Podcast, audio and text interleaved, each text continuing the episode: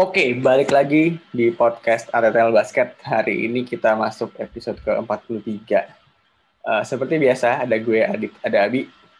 Oi, oi, oi. Oke, jadi sekarang waktu menunjukkan jam di jam gue ya, di HP gue jam 12 malam, lewat 19 menit. Tapi ma energi masih tinggi, energi masih tinggi. Ayo kita. Gue habis tidur soalnya. Aduh. Jadi basically just wrap uh, some closure ya terkait apa yang mau kita bahas gitu kan. Mm -hmm. Karena uh, kan di sini kan kita mencari angle yang sedikit berbeda ya. Dan maksudnya sebenarnya apa sih yang worthy untuk dibahas di minggu ini kan.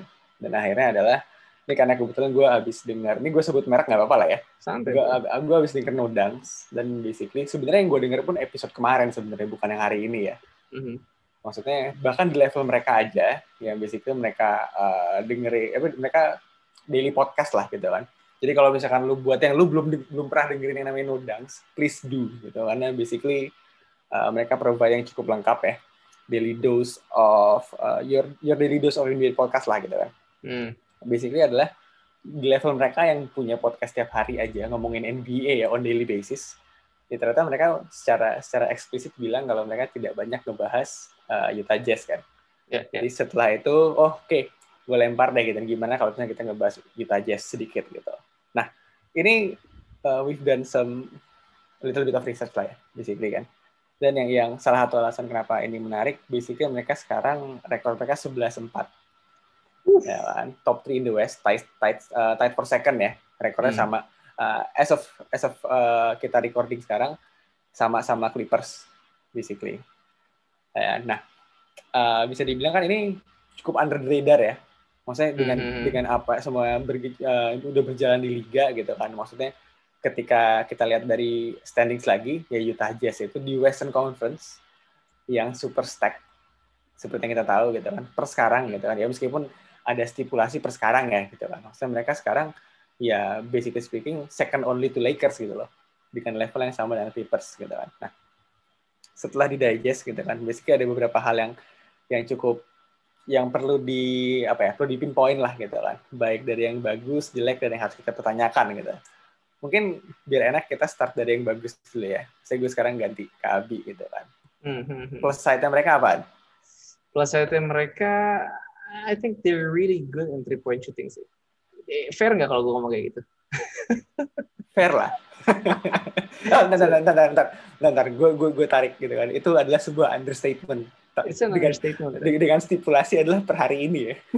Gokil kan, maksud, maksud gue adalah, I mean, for a team that awal-awal like kayak 2-3 tahun lalu, I built themselves on defense. Sekarang mereka tiba-tiba naikin jadi kayak, oh, sejak datangnya Bosch Book tahun lalu, it open up their offense, and I think uh, Quinn Snyder tahu bahwa oh, this is the way we're gonna do it on offense gitu ya. And they double down on the three point shooting, and basically they have six players yang averaging over 37% from three kan.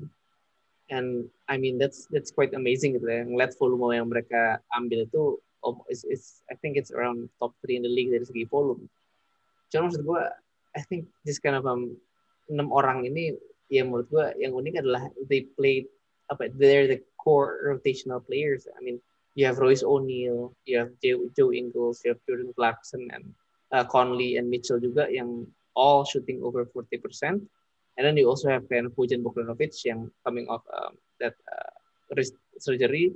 This is the average around 38%.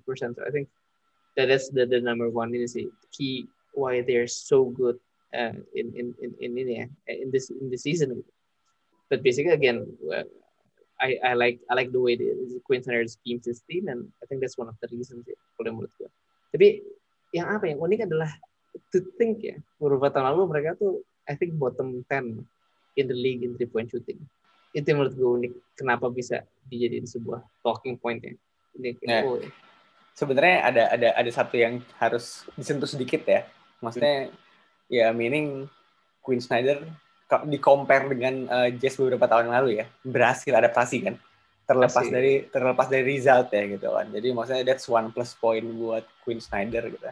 Dan gue sebenarnya satu yang yang menarik gitu loh. Karena bisa dibilang kan ini Jazz double down di Gobert juga kan. Dalam dalam artian dalam artian gini kenapa gue bilang double down? Hmm. karena sebenarnya kita tahu kan Gobert uh, bisa dibilang he's a specialty guy lah ya maksudnya yeah, yeah. dia dia bukan generalis kan yang ya, ya bukan Swiss Army knife lah gitu kan maksudnya uh, he's a French say, he's a French baguette safe to say he's limited gitu kan tapi ada tapinya gitu kan hmm. uh, what he does best he does he does it really uh, really good lah gitu kan maksudnya he's the best at uh, at what he does gitu. Jadi yang di mana uh, he's a good rim protector kan. He's the hmm. best rim protector in the league gitu kan. Karena seperti yang kita tahu ya defense-nya Gobert sebagus apa dengan satu gerakan dia bisa memberhentikan liga kan. the best stopper. Bukan rim protector, bro. The best play play stopper lah.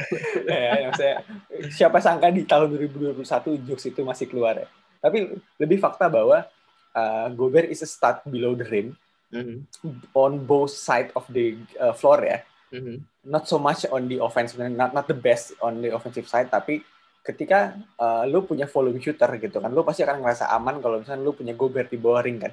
Iya, yeah, iya, yeah, iya. Yeah. Jadi maksudnya menurut gue terlepas dari uh, apa namanya, nggak tahu apakah ada korelasi langsung atau enggak. Hmm. Tapi fakta bahwa Gobert ada di bawah ring ketika uh, enam nama tadi menembakkan three point gitu kan, maksudnya ada some assurance terkait dengan bahwa Gobert akan bisa dapat uh, offensive rebound-nya gitu dan untuk recycle offense lagi gitu kan. Jadi yeah, mungkin yeah, yeah. it might helps a bit juga sih. No, you're super right. Maksud gue kayak apa ya? That sense of certainty menurut gue mem membuat Queen Snyder kayak ya udah aman gitu. Kan dan itu juga ter terbukti dari statsnya juga gitu. Maksud gue kalau lihat mereka um, uh, offensive rebounding percentage-nya ya. Jadi total offensive rebound yang mereka dapat dari missed shots-nya tim mereka itu 29,6 persen mereka dapetin berhasil dapetin jadi offensive rebound hmm.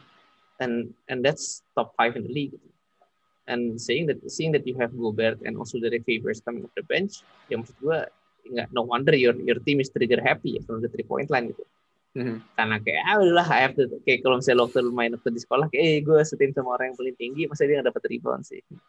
itu kan. Yeah. Oh, and all, tapi props tuh dari Favors juga ya.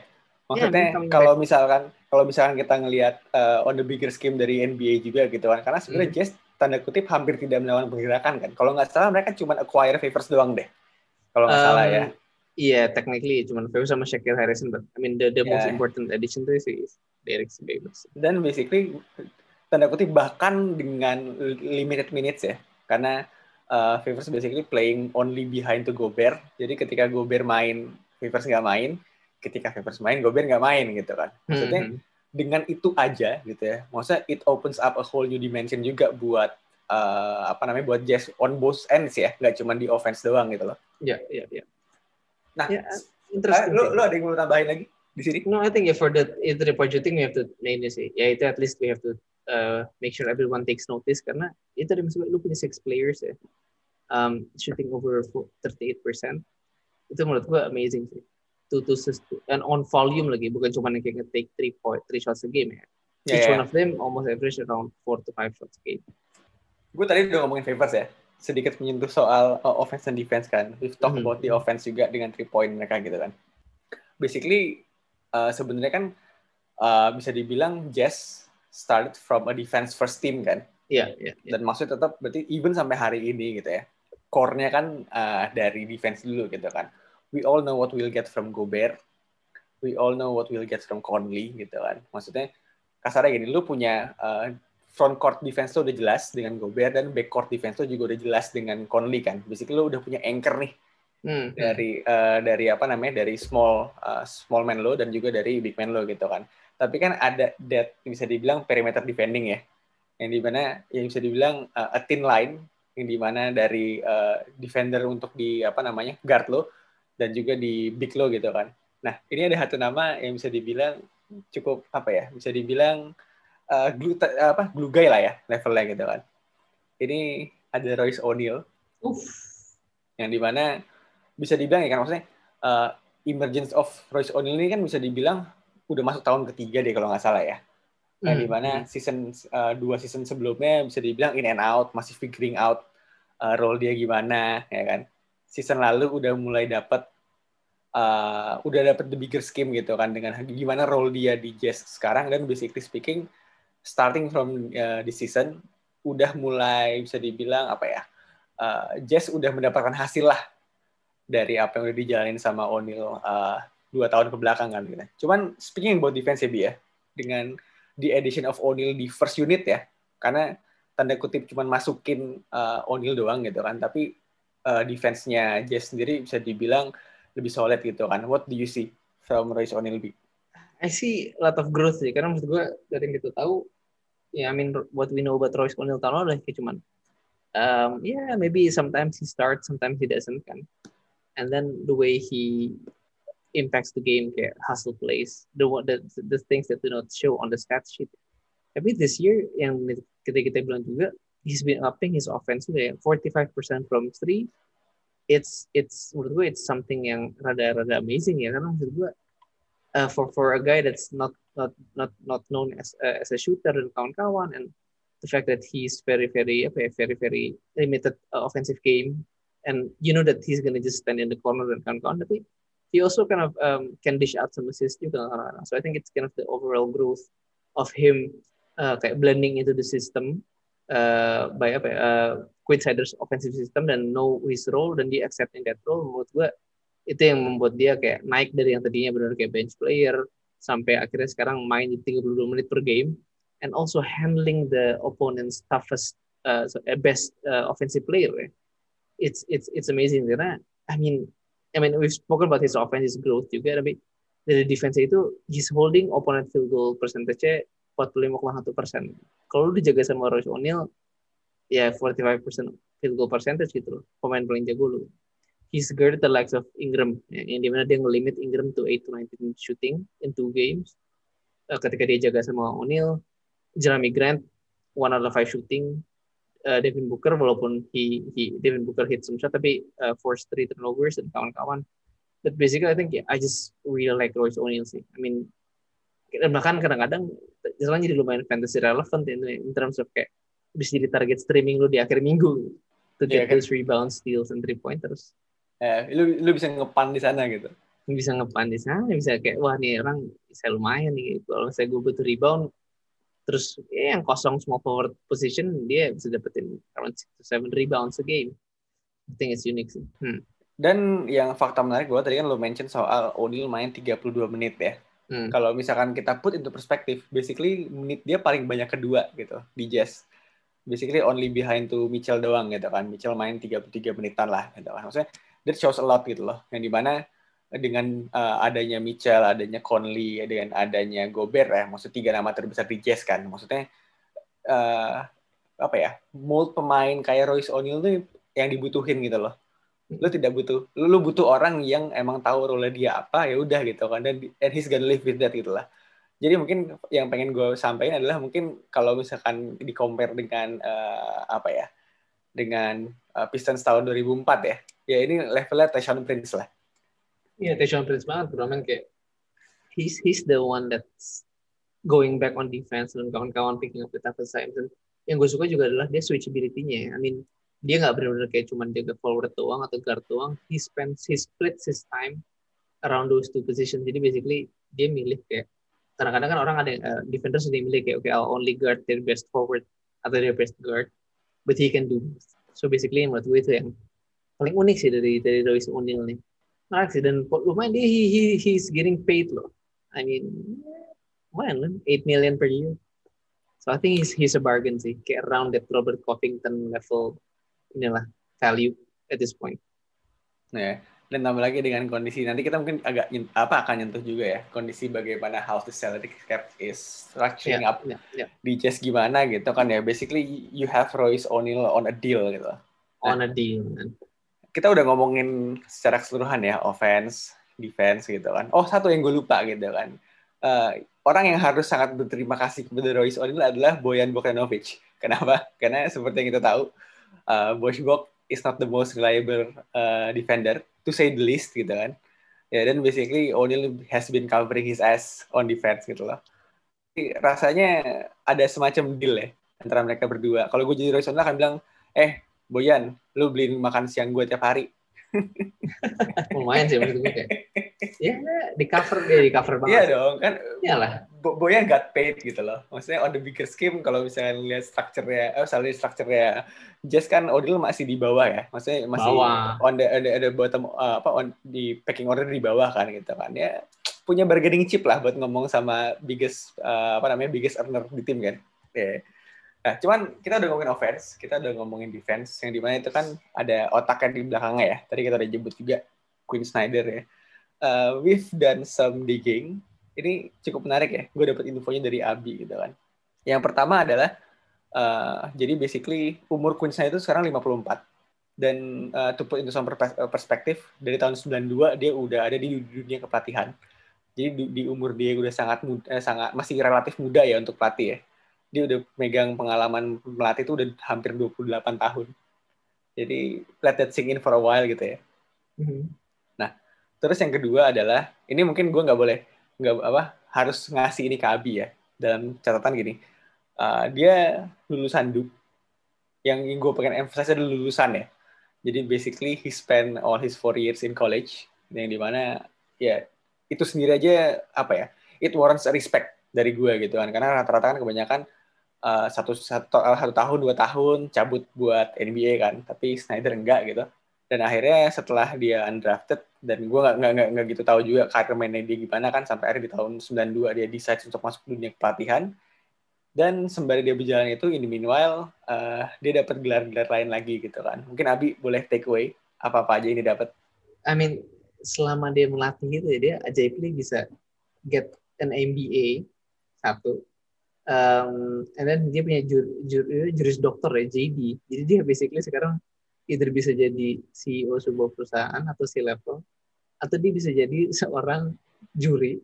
Eh kok juri sorry seorang hakim atau legal practitioner. So basically he's all but if if somehow his basketball coaching career is tiba-tiba berhenti gitu ya he can easily switch to to another line of career gitu. Maksud gue that shows how the level of um, the level of uh, apa ya, the level of intelligence, the level of brains yang dimiliki sama orang ini. Dan yang gue suka adalah yang ya itu dia maksud gue kayak yang tadi lu bilang dari sempat di Rusia, sempat coach di D-League, uh, and then tiba-tiba jadi seorang a coach that is leading a team to a third best one of the most competitive conference juga ya in, in the mm -hmm. Western Conference. Maksud gue kayak, I mean this guy is doing an amazing job dan slowly transforming kayak building the culture dari setting the defensive mindset. Dia tahu bahwa fondasinya adalah defense, defense, defense. Dia dia kerasin itu dulu.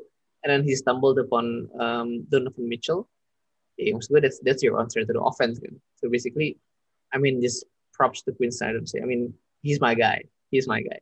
Ya. Dan apa ya, maksudnya uh, untuk memasukkan ke portofolio tadi gue juga lupa sebut gitu kan. Dia ambil gelar, dia kan double degree ya buat S1-nya kan Oh, itu iya. double degree-nya adalah filosofi dari ilmu politik. Suka mikir orang ini emang kayaknya. Kalau di kampus suka yang kayak kopi hitam, ambil mikir. Kalau junior datang diusirin. Ya, jadi jadi maksudnya di, di setelah kita tahu semua gelar yang dia punya ya kebayang kalau ngomong sama dia tuh rumitnya kayak apa gitu loh. Mungkin. Mungkin karena itu jadi semua semua main jazz kayak aduh ini orang ngomong apa gue turutin aja deh. Jadi dia kayak lu nanya A ditanya balik menurut lo apa A itu dari segi filosofisnya? Okay. And not to mention ya, kalau misalkan lu nggak tahu mukanya gimana, nggak apa lu search deh gitu kan. Maksudnya kalau lu tidak terintimidasi dengan muka itu, ada yang salah dengan lu. Amazing ini orang satu. Yeah. But then again gitu ya, uh, jokes aside, props to Pin Snyder ya. Karena maksudnya, uh, apa ya, with all due respect ya, maksudnya sampai di season kemarin bahkan sebenarnya, maksudnya Jazz itu kan, bahkan sampai sekarang menurut gue pribadi ya, franchise yang overlook kan by uh, dari by all facets lah. Lu mau nggak dari facets mana pun, basically Jazz ini adalah uh, franchise yang overlook kan. Dan melihat bahwa uh, Snyder dengan bisa dibilang tools yang dia punya ya, dengan roster yang dia punya, maksudnya Jazz not not the best lah, even per sekarang gitu kan. Cuman maksudnya uh, ngelihat ke belakang lagi dengan apa yang Jazz punya, yang tanda kutip segitu segitunya aja, ya gue safe to say sebenarnya Quinn Snyder has been overachieving loh dengan dengan roster-roster yang dia punya ya even sampai hari ini gitu jadi ya we can only imagine kalau misalkan nanti mungkin ya uh, Queen Snyder punya kesempatan mungkin misalkan megang roster yang lebih bagus lagi gitu loh hmm, hmm, hmm. we can only imagine gitu Ya, maksud gue apa ya? Tapi he got lucky as well kayak stumbling upon Donovan Mitchell at the 13th overall pick ya. Mm-hmm. Di draft 2018 itu. Dia maksud gue he has the guts to know kayak waktu itu ya I need to start Donovan Mitchell ASAP gitu. Karena pada saat itu kan masih ada I think I forgot uh, itu rookie Rubio atau uh, I think the starting backcourt tuh was quite legit juga ya. Nggak nggak nggak sejelek itu juga kan. Mm-hmm. Maksud gue I think props to him lah kayak um, not shooting his shot but uh, apa namanya kayak trusting Donovan Mitchell from the start as a rookie ya. Yeah. And kind of getting also the buy-in dari veteran-veteran yang kayak dulu ada Jay Crowder kan. Terus ada juga uh, ya, dari Rubio. And then Tabo Hayward juga. Ada Gordon Hayward. Oh no, no, Gordon Hayward itu setelah. Jadi mereka nggak pernah setim. Oh maksudnya ini ngomongin yang Mitchell ya? Mitchell, ha. Oh iya, oke oke oke getting the and then there's also Joe Johnson juga di situ kan maksud gue hmm. getting the buy-in from them and ya maksud gue bayangin kalau dia nggak trust Donovan Mitchell mungkin Mitchell nggak break out dan mungkin sekarang shooting guard mereka masih Rodney Hood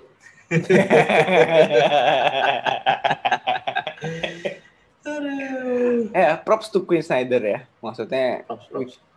apa ya basicnya ada gitu kan. Maksudnya gue lebih inget uh, gini. Ketika lo bisa bikin sebuah defensive scheme ya ya hmm. you, you know your thing lah. Karena apa namanya building a defensive scheme is not as easy uh, as it looks gitu loh. Ya bagaimana dan tambah tambah lagi gitu kan. Maksudnya uh, you build your defensive core around uh, apa ya around Rudy Gobert gitu loh. Maksudnya lo punya pemain yang sangat spesifik dan lo bisa bikin skema defense lo gimana caranya mengakomodir itu gitu loh. Maksudnya that's a lot gitu loh baik dari thought process maksudnya hmm. untuk sampai dapat skemanya seperti itu dan bagaimana Snyder bisa meyakinkan uh, uh, roster dia ya personel ya. Karena kan bisa dibilang defense is a team play kan maksudnya yeah, yeah. you can excel on offense by relying on one two or three person gitu tapi ketika lo main di defense lo butuh lima limanya kan untuk bergerak sesuai dengan apa yang Snyder mau gitu loh jadi itu maksudnya ngelihat dari itu aja ya orang ini nggak ya orang ini apa ya nggak kaleng-kaleng lah gitu kan nggak kaleng-kaleng bos nah Nah, kita udah ngomongin uh, plus side-nya Jazz ya. Maksudnya, the good, the good of the Jazz. maksudnya, tapi kan ada jeleknya juga ya. Maksudnya pasti masih ada bisa bilang yang masih bisa harus diimprove, yang dipertanyakan gitu ya. Nah, lu ngeliat sebenarnya dari sisi Jazz yang sekarang nih ya, Bie, sejauh uh, sejauh uh, season ini jalan gimana? Hmm. Apa uh, kekurangan mereka? They live and die by the three point shots sih. Maksud gue, I mean if you look at um, their their splits ya, ini yang rada unik nih karena maksud gue kadang-kadang ya lu kalau misalnya lu a well balanced team lu actually bisa uh, bisa ini lu bisa apa namanya ketika three point shots lu nggak falling gitu ya lu bisa change your scheme dan go directly to the inside atau get the mid range shots gitu-gitu kan the likes of kayak the Clippers now uh, atau Lakers tahun lalu gitu the flexibility mid game tapi ya sekarang lu ngelihat ini rada susah karena maksud gue whenever they they play ya, they take around 41 three point shots, right? Yep. Kalau mereka menang, ya, they hit around 18 three point. Oke, okay? whenever they lose, kalau mereka kalah, ya, mereka cuma hit around 11 itu. basically, kalau lu nggak masuk ya, ya udah lu pasti kalah gitu loh. Nggak ada faktor lain yang bisa membawa lu in, uh, kayak get get that win gitu. Jadi sekalian lu bau, lu bau banget. Gitu. Mm-hmm. And basically that's that's I mean that's I think the negative part of them lah itu over reliance maybe on the three point shooting gitu. Maksud gua I mean they they they do that a lot ya. I mean kayak from the play play play play type perspective I think spot up mereka hampir 25 25 kali mereka ambil per game. And then sisanya juga uh, the second uh, the the second most um, play type yang mereka jalan adalah pick and roll ball handler gitu at hmm. 20 yeah, at 25 uh, uh, possessions per game. So those are the top two gitu. Cuman efisiensinya beda banget gitu. Ketika your uh, spot up itu ada di uh, 80th percentile atau kayak top top top 10 ya let's say di NBA. Tapi ketika lu ganti di pick and roll handler turun tuh langsung to the I think around di, di, di, di middle class lah 60 second percentile kan maksud gue ya is it something that we we we, we need to see on tape karena kalau gue nonton Utah Jazz kadang-kadang yeah, the Donovan Mitchell holds the ball a lot kan at mm-hmm. this point. So I think yeah maybe there's something around that as well. Tapi maksud gue adalah ya yeah, the way that they live and die dari tembakan three point itu menurut gue it's, a, it's something yang harus di ini sih. Quinn Snyder harus kayak make sure he can make the adjustments in the game and having the kind of the right player to do it ya, at this point. Ya, yeah. nah itu sebenarnya gue mungkin agak drifting sedikit ya, hmm, karena hmm. Uh, mungkin ini kasusnya sama kayak Suns kemarin yang gue bilang Suns running on an eight man rotation instead of having a bench unit ya. To a certain level bisa dibilang ini applicable ke Jazz juga gitu kan, karena kalau misalnya kita ngeliat splitnya, basically rotationnya ada di Mitchell, O'Neal, Gobert, Boyan, Conley, Clarkson, dan Joe Ingles itu mereka uh, eh, 20 plus minutes per game ya. Dan next ke situ cukup timbang orang ke-8 dari Favors main di 16 menitan gitu loh. Dan habis itu ke uh, Georges Niang cuman 11 menit ya basically ya yeah, feeling that uh, apa ya empty space lah gitu kan. Nah, berarti kan uh, Snyder jalanin uh, rotasi 8 pemain ini. Dan yang di mana ya agak menarik adalah nanti gimana dia akan uh, mingling around dari three point shooting ini juga kan. Yang gue agak penasaran ke situ sebenarnya. Karena ya kayak tadi lo bilang CB gitu kan. Maksudnya ya lo nggak bisa ngandelin itu doang gitu loh. Dan lo harus cari that second and third option di offense lo gitu. Yang di mana per sekarang ya mungkin belum dapat secara keseluruhan ya. But ya yeah, we'll see lah sih we'll see we'll see. I mean bisa aja sih kayak gitu. Tapi maksud gue yang unik adalah ketika I mean kayak ketika when I mean you have Rudy Gobert ya. Dan ini yang gue mau gue uh, ini juga mau gue bawa adalah ya lu bilang tadi kayak this is eight man rotation dengan kan but you have Rudy Gobert and Derek Favors ya. I mean hmm. when your three point shot isn't falling itu you need menurut gue Quinn Snyder punya personel untuk adjust gitu. Karena at this point ya ketika mereka jalanin uh, ini ya pick and roll dan roll man yang finish the play itu mereka one of the most efficient ini loh uh, efficient in the league dari dari ini dari tipe yang rollman itu ya. Mm-hmm. Kayak I think only Golden State and Brooklyn Nets yang yang bisa ngalahin mereka dari segi efisiensi play type kayak gitu gitu. Tapi maksud gue, I mean why don't you do it more? Karena mereka cuma ngelakuin itu around six possessions per game gitu loh. Right? I mean in in a game where you have around I don't know around 40 uh, about 50 possessions per game ya mm-hmm. offensively kadang-kadang. Ya masa lu cuman cuman ngambil itu enam kali that's that's that's less than 10% of your total offense gitu. Yang maksud gue adalah ya sangat disayangkan ketika lu tahu itu efisien, lu punya Rudy Gobert dan kawan-kawan, and then you opt to take a a three point shot atau a mid range over your, on your pick and rolls gitu. Hmm. Atau a contested layup ya. Karena lu tahu bahwa Rudy Gobert kalau Rudy sama Derek Favors hard roll ke basket gitu. Ya, yeah, I mean it's it's they they they have to guard that karena those two are big targets gitu. Dan kadang bahkan Favors bisa ngepop bisa stop at the free throw line to take a mid range jumper. Tapi yeah, that's the point lah. Maksud gue I think the ball handlers have to be more adept in kind of instead of going downhill kayak langsung terobos gitu. Ya lu harus bisa juga uh, ngelihat situasi dan get the role man involved juga kalau bisa ya yeah, I mean just and justify Rudy Gobert sini lah role on offense and his salary. Kontrak. I mean, which brings me to my second point juga selain pick and roll uh, rollman tadi, mereka juga hand off-nya tahun lalu tuh bagus banget, mm-hmm. right? But this year they they suck at that particular play ya, karena their bottom 10 dari segi efisiensi uh, hand off tahun lalu bahkan mereka top 10. Jadi gue nggak, I don't know what's happening here. Kadang-kadang kalau gue lihat di game juga, ya, I mean either they're cheating off the shooters jadi force si the whoever's coming that hand off hmm. untuk uh, kick out ke three point line maybe atau ya maybe they cheat off the the the the the, the roll man juga itu loh the, the hand off guy juga karena mereka tahu bahwa ya gue cheat off juga karena the distance between um, posisi Gobert atau Favors nge hand off dan dia bisa roll ke dalam after the hand off itu lumayan jauh they cheat off that so basically I don't know this is something yang menurut gue pengen gue dalamin juga sih ngeliat kayak why does the hand off in the Utah Jazz offense nggak sebagus tahun lalu. Ya, ini apa ya? Gue akan bilang mungkin apa ya? Uh, being the opportunist that Quinn Snyder is ya. Gue ngeliat bahwa ini mungkin dia masih riding the wave nggak sih? Karena uh, apa ya? Bisa dibilang living off the momentum juga kan. Mm-hmm. Jadi while shooters gue hot ya udah jalanin terus aja gitu kan. Sampai titik-titik gimana tahu oh ini udah mulai decline nih ya mungkin gue baru akan op ke option lain gitu karena sebenarnya uh, terkait dengan pick and roll juga sebenarnya jalan kan cuman kalau misalnya kita ngeliat ke outputnya lebih banyak yang ended up di kick out kan karena kelihatan dari spot up mereka yang banyak banget ya but mm -hmm. mungkin bisa kita lihat juga lah gitu. Karena menurut gue pribadi toolsnya sebenarnya udah ada kan. Ini kan lebih ke ketika lo membangun offense lo with the options that you have isunya adalah option mana yang lo ambil kan. Gue lebih ngeliat ke situ sih.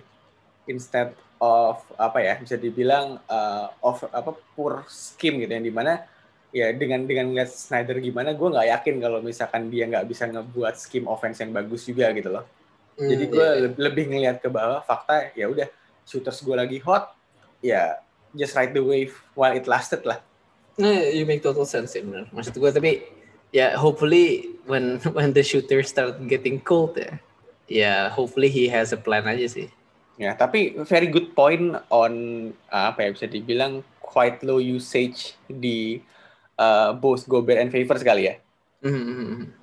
Karena ngelihat fakta bahwa ini terlepas dari kontraknya Gobert yang gimana ya. Maksudnya lu punya tools yang yang apa ya? Gobert is not the best uh, offensive player ya, tapi knowing that uh, bisa dibilang gravity offense-nya Gobert nggak setinggi itu, kayaknya lu bisa utilize lebih deh harusnya harusnya maksud gue ya I mean make make make him earn every cent lah maksud gue I know we know that he can move the needle on defense tapi ya with his length karena maksud gue dimensi offense ada tiga kan itu hmm.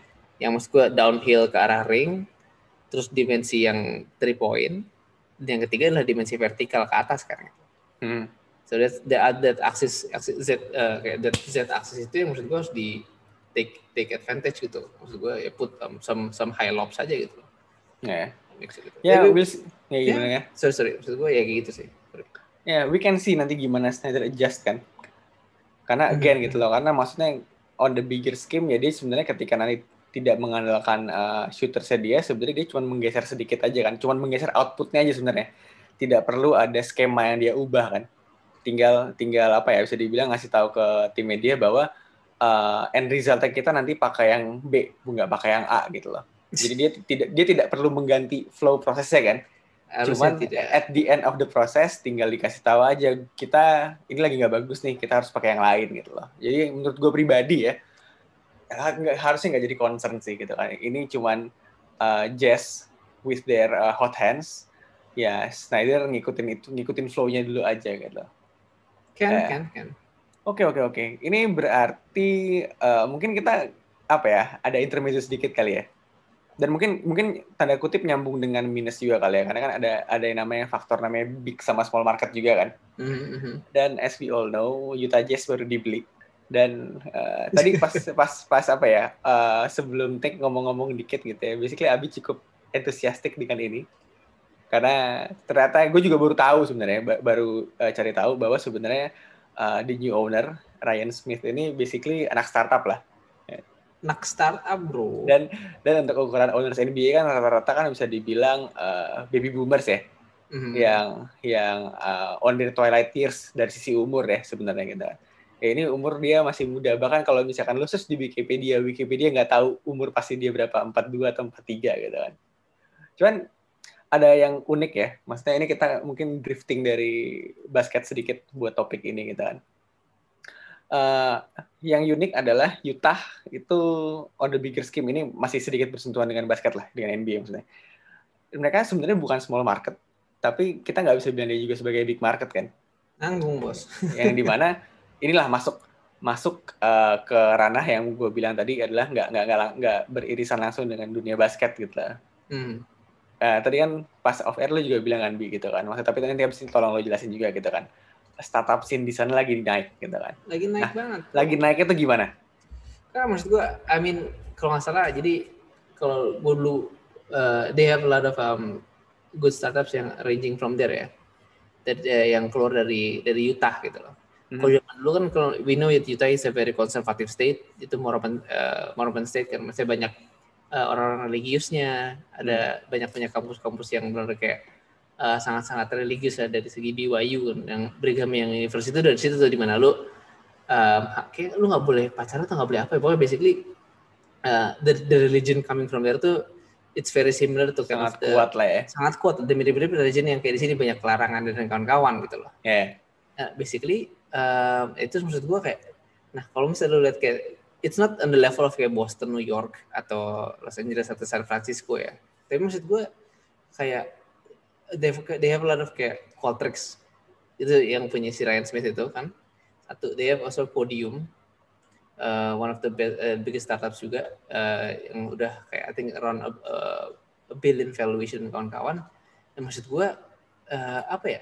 Ada satu hal yang menurut gue kayak unik adalah mungkin apakah karena apakah karena Utah itu juga is already high altitude kan? Ya nggak sih? Mm -hmm. basically ada skinya kan -hmm. jadi basically apakah para founder-founder ngeliat kayak oh kalau gue deket sama tempat ski, ini work life balance gue bagus nih gitu. Ngerti gak?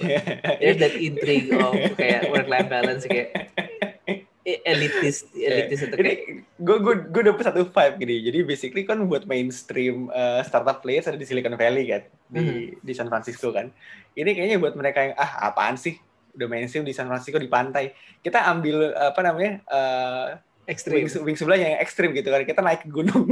Itu dia bro. Jadi kalau lu di Silicon Valley, ini Silicon Slopes namanya. Silicon sambil main ski-ski gitu basically. Ya, berarti safe safe to say ya startup-startup yang ada di Utah gitu ya. Mereka hmm. ini ya hippies ya, edgy bastard. Edgy, edgy bastard juga maksud gue. Karena ini unik-unik loh. Karena kalau kata, I mean, kalau kata temen gue juga yang sempat sana kayak the, the, uh, banyak lah maksudnya ada startup yang fokusnya itu di behel, right? Hmm ada itu sih startup yang keluar dari sana tuh kayak Airbnb. Hmm. ya kayak Airbnb tapi lu nyaman bukan kasur bro. Bukan kamar Hah? tapi gudang.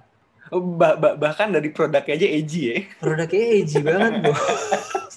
Karena yang uniknya adalah tadi gini maksud gue adalah uniknya adalah um, di mana kayak yang tadi gue bilang kan mereka very religious state kebanyakan orang di sana tuh ya nggak bisa nggak bisa nggak bisa enjoy drinks yang kayak orang orang orang Islam juga gitu Yeah. Basically maksud gua ya tapi tetap bisa ada intrik di mana lu bisa ngundang the in the the kayak investor startup lifestyle lifestyle, lifestyle without um, having that uh, ini kayak yang yang di strongly correlate dengan kehidupan seperti itu gitu.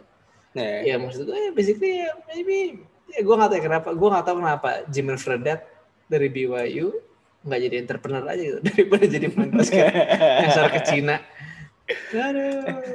In some ways dia jadi entrepreneur loh, karena dia berdiri di kaki sendiri dan berangkat ke tanah orang lain kan. Iya, berarti kayak ternyata Pak Gamal ya. Shout out to Bapak Gamal. Oh, anyways, ya kan. Uh, uh, yang uniknya adalah Jazz ini udah di take over ya dengan hmm. new owner gitu kan. Dan harusnya uh, misalkan Jazz belum di titik sebagai big market, harusnya mereka sedikit naik kasta ya, jadi bigger market kan. Hmm. Karena maksudnya ya itu tadi gitu loh, karena mereka bukan kota yang kecil. Bahkan yang yang gue suka bingung adalah sebenarnya Utah tuh sebenarnya apa ya bisa dibilang sejarah uh, basketnya ya, sejarah NBA dia cukup kuat kan. Maksudnya kuat sekali. sempat di titik yang di mana lu punya Karl Malone dan John Stockton ya per sekarang sayangnya masih epit epiteminya di situ ya, puncaknya gitu kan. Tapi lebih ngeliat bahwa they have the history. Maksudnya mereka bukan bukan franchise baru ujuk-ujuk ada yang di mana mereka lagi membuat legacy baru harus bikin dari bawah enggak kan? Sebenarnya hmm. mereka udah punya itu gitu. Tapi entah kenapa ya itu tadi gitu loh masih belum semenarik itu gitu neng. Apakah nanti dengan adanya owner baru dan dengan apa namanya perkembangan kota Utah sendiri ya dengan bagaimana itu mulai bergeser apakah nanti akan membawa faktor gitu kan? Karena yang lebih menarik adalah mungkin kita sedikit kembali ke uh, perbasketan nih di NBA hmm. juga gitu kan uh, biasanya kan ada owner baru syarat dengan pemain baru kan. Nah, ini kira-kira nanti gitu kan uh, on the near future mereka akan bisa tarik free agents nggak bi menurut lo bi? It's interesting sih karena menurut gue one of the key apa ya salah satu uh, faktor baru yang muncul dalam beberapa tahun terakhir di free agency decisions menurut gue adalah itu sih Matt. Mm-hmm. Um, the fact bahwa kalau kota lo deket sama startup sih atau, atau kayak investing sini bagus gitu loh, itu akan jadi nilai jual lebih. You see San Francisco, right? You see Brooklyn, mm-hmm. you see Boston has always been there dan kawan-kawan itu. Maksud gue, if Utah can become that next uh, quote unquote ya yeah, that silicon slope ya maksud gue that that pseudo pseudo startup scene eh, why not itu karena maksud gue it's yang kita juga pernah bahas juga di Twitter the players that are investing their money in in businesses eh, legit businesses atau kayak sorry disruptive businesses yang kayak startup dan kawan-kawan itu menurut gue makin banyak kan sekarang. Yeah. karena they and the way that they have access to this kayak political scenes juga dan kawan-kawan. Main basket tuh I mean it's not just shut up and dribble anymore. They're they're becoming a, a, a uh, one of the apa ya, most sought after figures gitu loh ya. Dari segi bisnis juga dari segi political banyak yang ngejar mereka buat kayak oh ini lu mau aktif di sini nggak? Dan kawan-kawan. Dan if Utah can do that they can attract I mean I, I won't see them kayak being uh, sorry I won't see them not being able to attract free agents gitu hmm. and also you have that good organization di situ kan right and I mean seeing that uh, you have the coach Quinn Snyder he's savvy he's smart lu bisa belajar banyak dari dia kayak dari segi hidup juga lu lihat mukanya lu tau lah nih orang hidupnya udah lewati asam garam banget gitu loh. And then Dennis Lindsay juga he's building a great staff juga di sana kan. Dan with the consumer professionals yang ada Joe Ingles dan kawan-kawan, I think it's becoming a, a good a good ini a, a unique sorry bukan good a unique uh, dark horse untuk free agents tahun ke depan yang more chasing veterans you can go to Utah gitu karena they have Donovan Mitchell tied up for the long run they have Rudy Gobert tied up for the long run role players like Royce O'Neal, Joe Ingles, Jordan Clarkson also tied up for the long run. Yeah, that's the recipe kan. You have the offensive uh, motor, you have the defensive anchor, you have role players yang tahu role-nya apa dan mereka very very um, very very happy with their roles. That's the recipe for success gitu. And also good coaching and good management. Ya, walaupun ya maksud gue ya that's, and plus the venture capital slash startup scene and Ike, menurut gue it's gonna be a dark horse destination sih in a couple of years. Ya, jadi bisa dibilang sebenarnya Jazz tuh dalam kondisi yang bagus ya, bagus tuh dalam artian maksudnya nggak cuma dari apa yang ada di lapangan gitu loh. Jadi ngeliat bahwa fakta organisasi yang udah berjalan dengan sangat lama ya, safe to say ya, karena Queen hmm. Snyder aja sendiri udah megang Jazz dari tahun 2014 kan. Mungkin, apa namanya, ini gue nggak baca-baca gitu kan. Ini mungkin ya, setelah pop mungkin dia paling lama gitu loh. Dan uh, Spolstra tentunya ya, uh. nama yang tadi gue juga lupa gitu. Tapi maksudnya uh, bisa dibilang dengan perputaran pelatih gimana sekarang ya seorang Quinn Snyder pegang Jazz hampir 10 tahun ya. Ya, itu menunjukkan apa ya harusnya jadi sebuah good sign kan maksudnya bagi para pemain-pemain uh, gue mau datang ke Utah misalkan karena kan nggak nggak jarang yang di mana pemain datang karena pelatih kan tapi hmm, hmm, hmm. out of sudden along the way baru masuk tiga bulan baru masuk empat bulan gitu nanti itu pelatihnya di cut gitu lah maksudnya buat buat uh, pemain itu jadi nggak menarik kan dan ngelihat bahwa Jazz dalam aspek ini cukup stabil, ya we'll see lah. Gitu.